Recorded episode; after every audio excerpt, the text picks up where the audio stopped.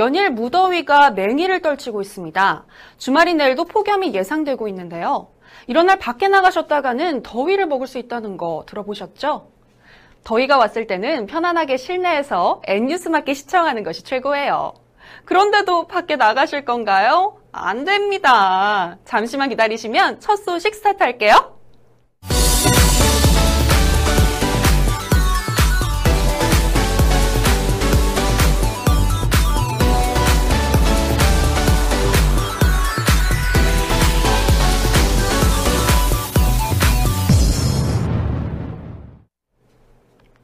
네, 첫 번째 뉴스입니다. 지난 1분기 외국환 외환 거래 규모는 529억 9천만 달러로 사상 최대 수준이었습니다. 중국 등 신흥국 경제 불안, 국제 유가 하락, 주요국 통화 정책 영향 등으로 대외 변동성이 확대됐고 불확실성을 우려한 투자자들이 역의 선물 거래를 많이 하면서 외환 거래량이 대폭 증가한 건데요. 2분기에는 상황이 조금 달라졌다고 합니다. 보도에 백상일 기자입니다. 2분기 외환 거래량이 1분기 대비 크게 감소한 것으로 나타났습니다. 그러나 평년 대비로는 높은 수준인데요. 한국은행이 오늘 발표한 2016년 2분기 중 외국환 은행의 외환거래 동향에 따르면 외환거래 규모는 하루 평균 494억 4천만 달러로 전분기 대비 6.7% 감소했습니다. 거래 규모가 줄어든 것은 현물환과 외환 파생 상품 거래 규모가 큰 폭으로 감소했기 때문으로 2분기 현물환 거래는 199억 4천만 달러, 선물환과 수합 등 외환 파생 상품 거래는 295억 달러를 기록했습니다. 현물환 거래와 외환 파생 상품 거래는 각각 전분기 대비 14억 1천만 달러, 21억 4천만 달러 줄어들었습니다. 현물항 중에서는 통화별로 원달러 거래가 146억 1천만 달러로 전분기 대비 14억 4천만 달러 감소했고 원 위안 거래는 1분기보다 5천만 달러 줄어든 22억 3천만 달러입니다.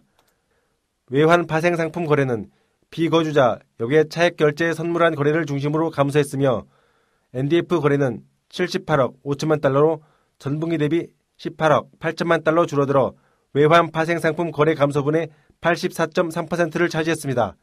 통화 수합과 통화 옵션 거래는 각각 7억 5천만 달러와 2억 달러로 전분기 대비 1억 달러와 6천만 달러 감소세를 나타냈습니다. 은행 그룹별로는 국내 은행 거래 규모는 전분기 대비 2.1% 감소한 236억 1천만 달러, 외연 지점 거래 규모는 10.5% 줄어든 258억 3천만 달러입니다. 손석희와 하정우 두 사람은 각각 언론인과 배우로서 top class라고 할 수 있는데요. 이 두 사람이 뉴스를 통해 만났다고 합니다. 아, 저도 이 자리에 갔었어야 했는데 제가 너무 바빴네요. 농담이고요. 비록 타 방송국에서의 만남이었지만 두 뇌섹남을 아는 분들이라면 충분히 관심을 가지실 거라 보고 당시 상황을 전해드릴 텐데요. 김한나 기자, 손석희와 하정우 두 뇌섹남의 만남은 어땠나요? 4일 오후 방송된 JTBC 뉴스룸에서는 배우 하정우가 출연해 손석희 앵커와 인터뷰를 가졌습니다. 앞서 하정우는 3년 전 자신이 감독으로 나섰던 영화 롤러코스터 프로모션 당시 뉴스룸과 영상 인터뷰를 진행한 바 있는데요. 손석희는 오랜만이다 라며 그와의 재회를 반가워했습니다. 이날 인터뷰는 길지 않았지만 내용은 알찼습니다. 손석희는 뻔하지 않은 연기를 위해 신경 쓰는 점이 있느냐라고 물음을 던졌습니다. 이에 하정우는 캐릭터의 반전을 중요하게 생각한다. 전작 아가씨에서 맡은 백장 역도 그랬다라고 답했습니다. 이어 하정우는 좋은 배우이자 감독이고 싶다는 뜻을 밝히며 이를 위해 일상성을 유지하고 싶다고 전했습니다. 이에 손석희는 어떻게 그걸 유지하느냐라고 물었습니다. 하정우는 배우로서 주목을 받는 삶을 살다 보니 편적인 일상을 갖기가 어렵다라면서도 학창 시절 친구들과 지금도 자주 어울린다고 말했는데요. 그들이 나이대별로 겪는 일을 옆에서 보면서 고민과 아픔에 공감하려고 노력한다고 했습니다. 민감한 질문에도 차분하고 신중하게 답했습니다. 하정우는 재난물 터널에서 세월호 사건이 연상된다는 손석희의 질문에 그런 의도로 만든 건 분명 아니다라면서도 그건 관객이 판단할 몫이다라는 답변을 내놓았습니다. 특히 연기와 관련된 질문에 자신만의 철학을 이야기해 나가는 하정우는 뇌생남 그 자체였는데요. 인터뷰 말미 손석희는 평소 생각을 많이 하시는 것 같다라며 계속 좋은 배우로 남아달라고 전했고 이에 하정우는 A형이라 그렇다라고 재치있게 응수했습니다. 짧은 시간이었지만 하정우의 배우로서의 가치관과 작품에 대한 소신 등을 충분히 엿볼 수 있었던 시간이었습니다. 네, 이번에는 좀 안타까운 소식입니다. 아동학대는 있어서는 안 되는 일이지만 요즘 왜 이렇게 슬픈 소식이 자꾸 나오는지 모르겠습니다. 지난 2일 햄버거를 먹고 이를 닦다가 갑자기 숨진 4살 아이의 이야기를 들으셨을 텐데요. 이 아이는 사망하기 전부터 어머니에게 폭행을 당해왔다고 합니다. 경찰은 폭행과 아이의 사망 사이의 인과관계도 조사 중이라고 하는데요. 보도에 백상일 기자입니다. 햄버거를 먹고 이를 닦던 중 갑자기 숨진 4살 어린이가 어머니에게 폭행을 당해온 것으로 밝혀졌습니다. 인천 남부경찰서는 아동학대 범죄 처벌 등에 관한 특례법상 아동학대 중상의 혐의로 숨진 A양의 어머니 B씨를 긴급 체포했다고 오늘 밝혔습니다. B씨는 2일 오후 1시께 인천시 남구의 주택 화장실에서 이를 닦던 딸 A양이 갑자기 쓰러지자 머리채를 잡아 흔들어 바닥에 부딪히게 한 뒤 머리와 복부 등을 발로 찬 혐의를 받고 있습니다. B씨가 딸을 폭행한 이유는 꾀병을 부린다는 이유였던 것으로 조사했습니다. 사건 당일 이전에도 B씨는 A양에게 수차례 폭행을 한 것으로 드러났습니다. 그러나 B씨는 경찰 조사에서 훈육 차원에서 딸을 손바닥으로 한두 대 정도 때린 적은 있다며 딸의 몸에 든 멍은 사고 당일 애가 쓰러졌을 때 정신을 차리게 하려고 몇 차례 때리는 과정에서 생긴 것이라고 해명한 바 있습니다.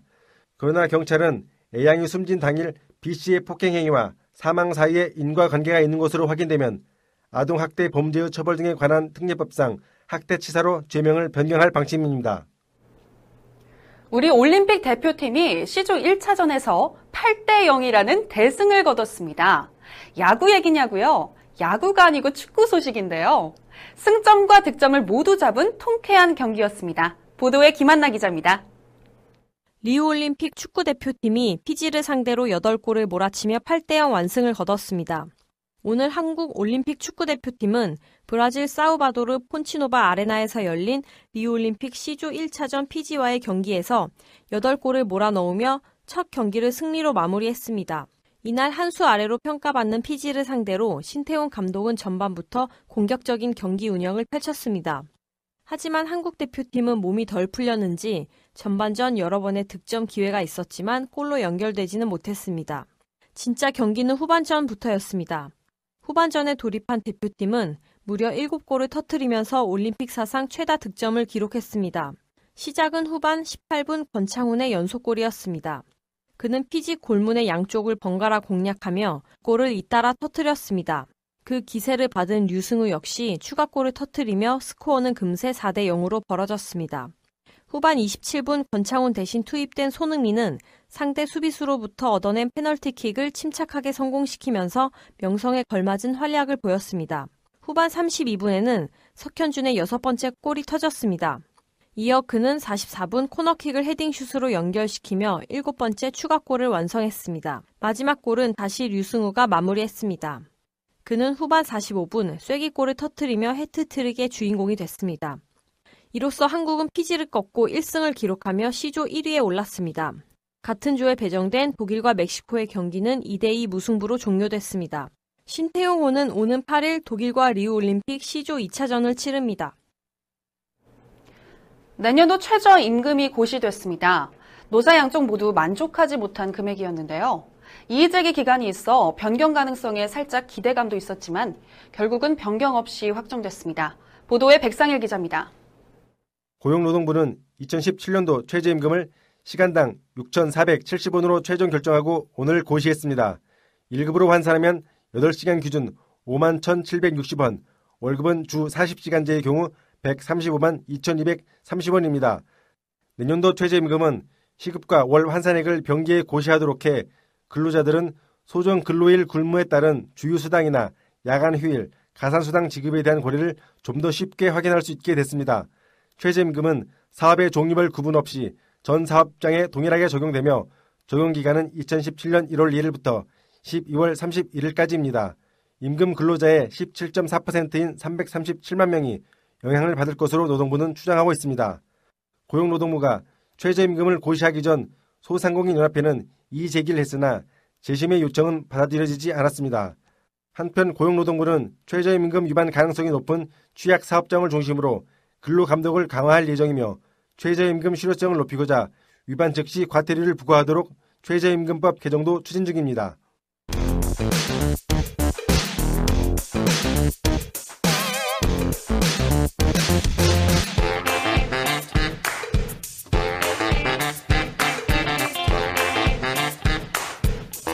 길거리 낙서에서 출발한 그라피티는 이제는 예술의 한 장르로 자리를 잡고 있는데요. 하지만 다른 시각에서 본다면 깨끗한 벽에 칠해진 글씨나 그림 낙서 정도라고 생각할 수 있습니다.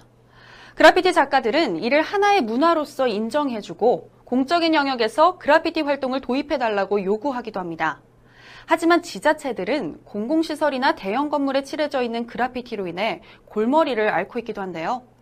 오늘은 서울 도심 곳곳에 그라피티를 남긴 20대가 경찰에 붙잡힌 사건이 있었습니다. 허용되지 않은 공간에 허락 없이 그라피티를 하다가는 이처럼 낭패를 볼 수 있는데요. 뉴스 초점에서는 그라피티와 관련해 자세하게 짚어보도록 하겠습니다. 김한나 기자, 오늘 사건에 대한 자세한 상황 먼저 전해주시죠. 오늘 새벽 술에 취해 서울 시내 지하철역과 주택가에 매직으로 그라피티를 한 20대 남성이 경찰에 붙잡혔습니다. 서울 송파경찰서는 재물손괴 혐의로 24살 이모 씨를 불구속 입건했는데요. 이 씨는 지난달 21일과 25일 서울 지하철 2호선 잠실 역사 내부와 선능력 외부 유리벽에 대형 낙서를 그린 혐의를 받고 있습니다. 이 밖에도 서울 역삼동과 망원동의 주택가 시설물에도 대형 문자 낙서를 남긴 것으로 조사됐습니다. 이 씨는 경찰 조사에서 4년 전부터 로고 디자인을 그리는 일을 하면서 그라피티에 관심을 가졌고 자신의 이름을 알리기 위해 범행을 저질렀다고 진술했습니다.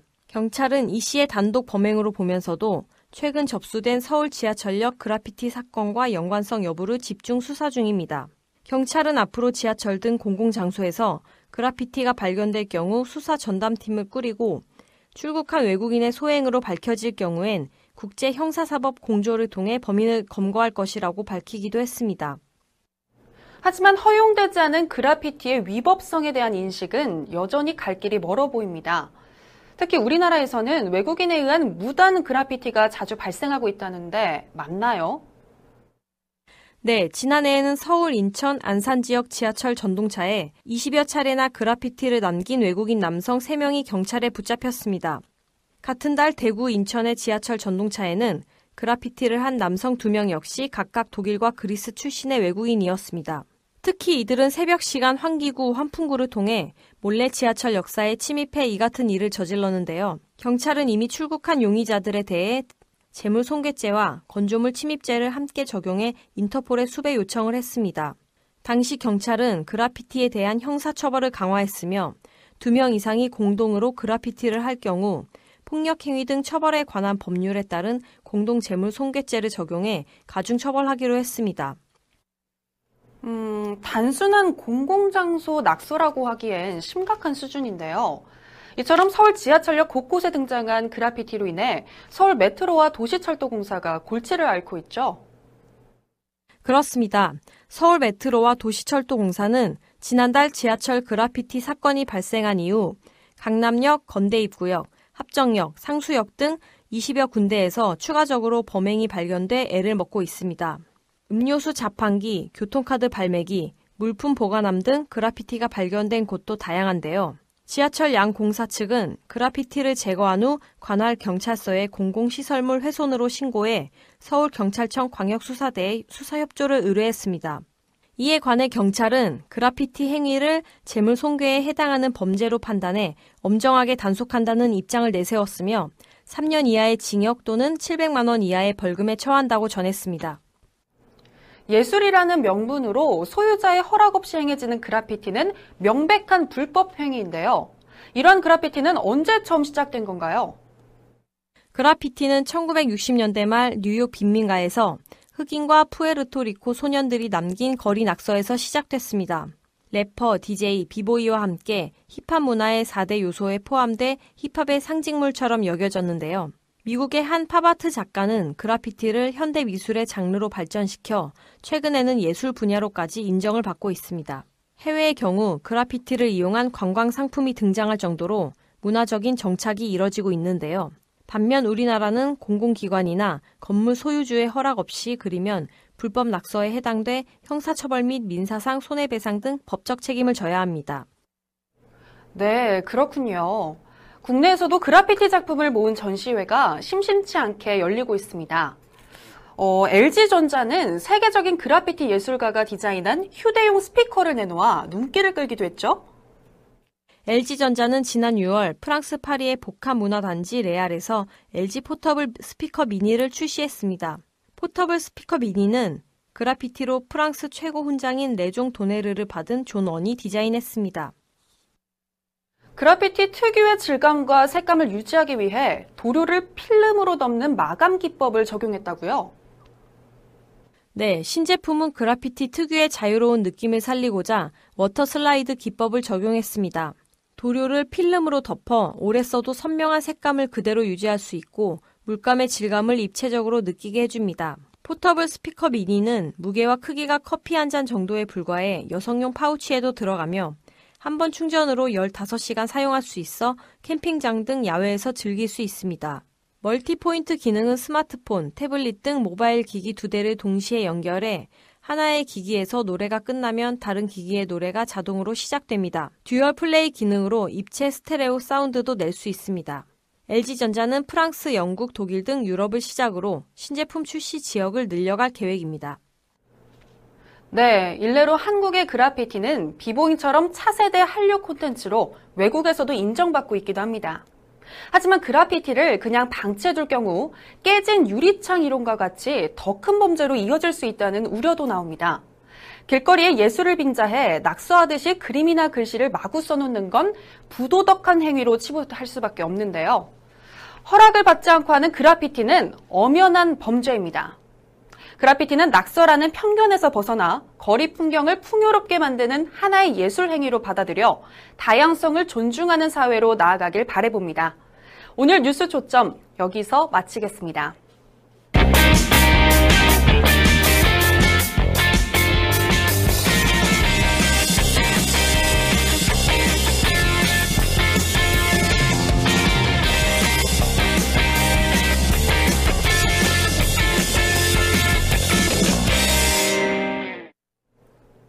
오늘도 피트니스 lovers가 여러분을 찾아간다는 사실 기억하고 계시죠?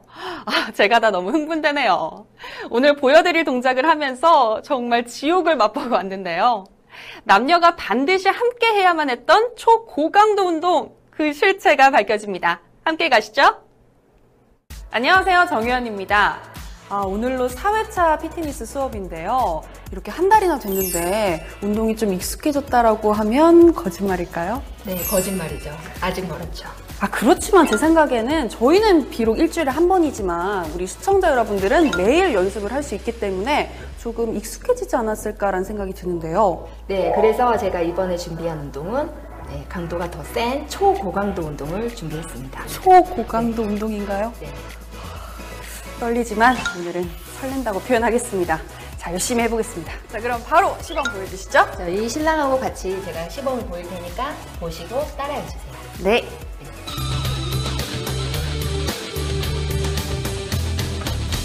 그대로 네 네. 등을 기대시고요. 발을 앞으로 더 나와주세요. 네. 어, 서로 등을 기대면서 기대는 힘으로 발을 더 앞으로 나와주시고요. 네. 그대로 엉덩이를 뒤로 뒤로 빼면서 네 앉아주세요. 네. 뒤로 빼면서 네. 네 다시 일어나 주시고요. 엉덩이를 서로 붙여야 돼요. 아, 네 서로 붙이면서 이 중심을 뒤로 그렇죠. 두번 더 하나 앉아주시고 네 엉덩이 뒤로 네 무게 중심을 뒤로 서로 기대면서 네. 네, 덤벨을 넘겨주세요. 반대 사람한테 다시 네 다시 스쿼트 네 덤벨 받고 다시 내려가고 네 덤벨 주고 네 일어나시고 어. 네 이렇게 해주세요. 이렇게요? 잡아드릴게요. 네. 네, 지금 간격이 네. 너무 좁으니까 지금 좀, 좀 더. 네네네. 네. 엉덩이를 뒤로 내밀면서 그렇죠. 앉으면 앉으면 자연스럽게 골반이 뒤로 빠지게 되거든요. 엉덩이가 네. 뒤로 나가게 돼요. 다시 엉덩이 뒤로. 네, 그대로 턱 더 들어주시고, 네, 턱 앉으면서도 계속 턱 들어주세요. 엉덩이 더 붙이면서 내려가 주세요. 네, 그대로 일어나 주시고. 다시 앉아 주시고. 엉덩이를 더. 네, 다시. 네, 엉덩이를 뒤로 더 내밀면서. 네. 네, 앉아주시고. 네, 앉아서 그대로 살짝 멈춰볼까요? 네, 고관절 눌러주시고. 어. 무릎이 나오지 않도록 하시고, 그대로 엉덩이 힘을 주어서 일어나주세요. 그렇죠. 엉덩이 맞대고 다시 한번 더. 네, 고관절 눌러서 살짝 멈춰서 그 다음에 엉덩이 힘을 주어서 일어나주세요. 그렇죠. 스쿼트, 네, 덤벨 받고, 다시 내려가고, 네, 덤벨 주고, 네, 일어나시고, 네, 이렇게 해주세요.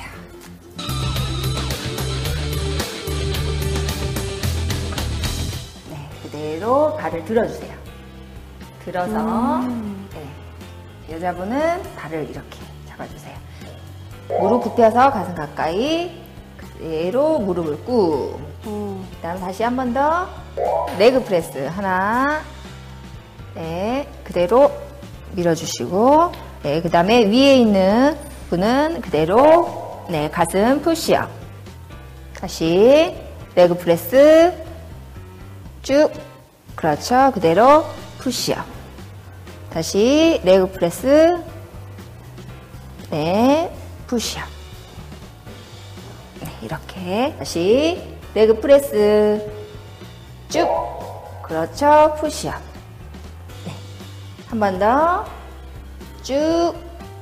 그렇죠. 다리 힘으로 밀어주시고 가슴 힘으로 푸시업 그렇죠. 쭉 밀어주시고요. 다리 힘으로. 그 다음에 여자분은 네, 푸시업. 그렇죠. 다시. 그렇죠. leg press. 그 다음에 푸시업. 팔꿈치를 약간 더 바깥쪽으로. 어. 네. 팔꿈치가 가슴 높이. 그렇죠. 어. 이렇게 해주시면 되세요. 네, 이번에는 네. 바꿔서 해볼까요? 어, 네. 네. 그대로 leg press.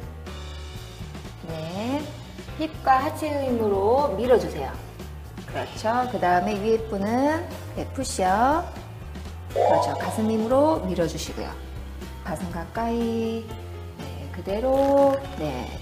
엉덩이, 하체 힘을 주어서 밀어주세요. 네. 그대로 가슴에 힘을 주어서 밀어주시고요. 꾹. 그렇죠. 지금 다리를 너무 이렇게 오픈하시면. 네. 레그 프레스 이렇게 해주시고 네. 밀어주세요. 힘 주어서 엉덩이 하체에 힘 주어서 밀어주세요. 네, 가슴에 힘을 주시고 그대로 쭉 위로. 그렇죠. 그대로. 네, 마지막 하나만 더. 하나. 마지막. 프레스. 그렇죠. 다시 푸시업. 오. 네, 하체 운동 되는 게 느껴지시죠? 네, 어, 생각보다 굉장히 힘드네요. 네. 지금 하체 운동하고 가슴 운동을 지금 한꺼번에 할 수 있는 운동이기 때문에 커플 운동으로 굉장히 좋아요. 그런 의미로 우리 1회차부터 지금까지 했던 동작들 다 한번 복습을 한번 해볼까요? 복습이요? 선생님, 상체와 하체, 전신을 골고루 이용할 수 있는 운동을 배워봤는데요. 어, 벌써 이렇게 한 달이 됐는데, 한 달 맞이 우리 시청자 여러분들께 한 말씀 부탁드릴게요.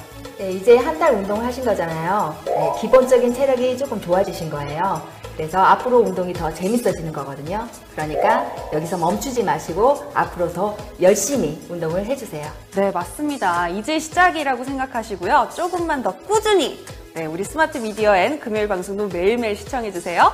자, 그럼 마지막은요. 여자들은 섹시하게, 남자들은 멋진 포즈로 한번 마무리해보겠습니다. 자, 준비해주시고요. 안녕!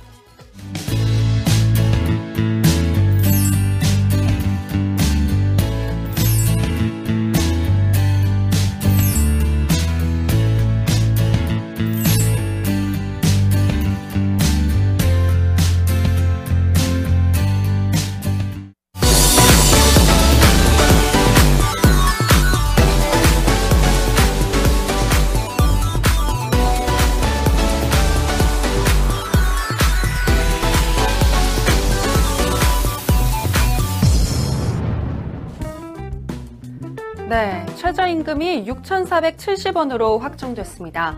그런데 이 금액도 많다고 불만을 늘어놓는 사람들이 있습니다. 또 김영란법에서는 한 끼밥에 3만 원을 넘으면 안 된다고 하니 이 금액은 또 너무 적다고 불만을 늘어놓는 사람들이 있습니다. 임금은 주는 건이 많다고 하고 밥값은 받는 건이 상관없는 얘기라고요. 그런데 말입니다. 임금을 주는 것은 회사고 누군가에게 밥을 사는 것도 그 회사 일일 경우가 많습니다. 왜 누구에게 줄 때는 조금 줘도 되고 왜 누구에게 줄 때는 많이 줘야만 하는 걸까요? 언제나 사람이 먼저인 방송, 변화를 두려워하지 않는 뉴스. 이상으로 N뉴스 마켓 금요일 방송 마치겠습니다. 감사합니다.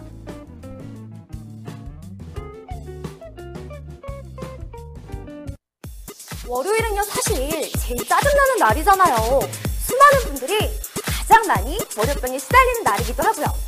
그동안 월요일만 되면, 아, 이번 한 주 또 어떻게 보내야 되지? 라고 걱정만 하셨다고요?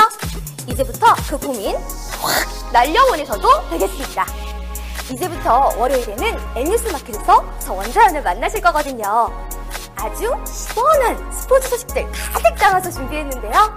이제부터 스트레스와 고민, 그리고 짜증까지도 시원하게 제가 날려드릴게요.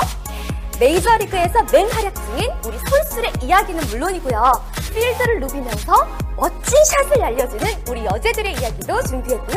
슛, 골인! 하는 우리 축구선수 이야기까지 아주 멋진 소식들 많이 많이 준비했으니까요. 이제 월요일에는 N뉴스 마켓에서 원장과 함께 하시는 거 잊지 마세요.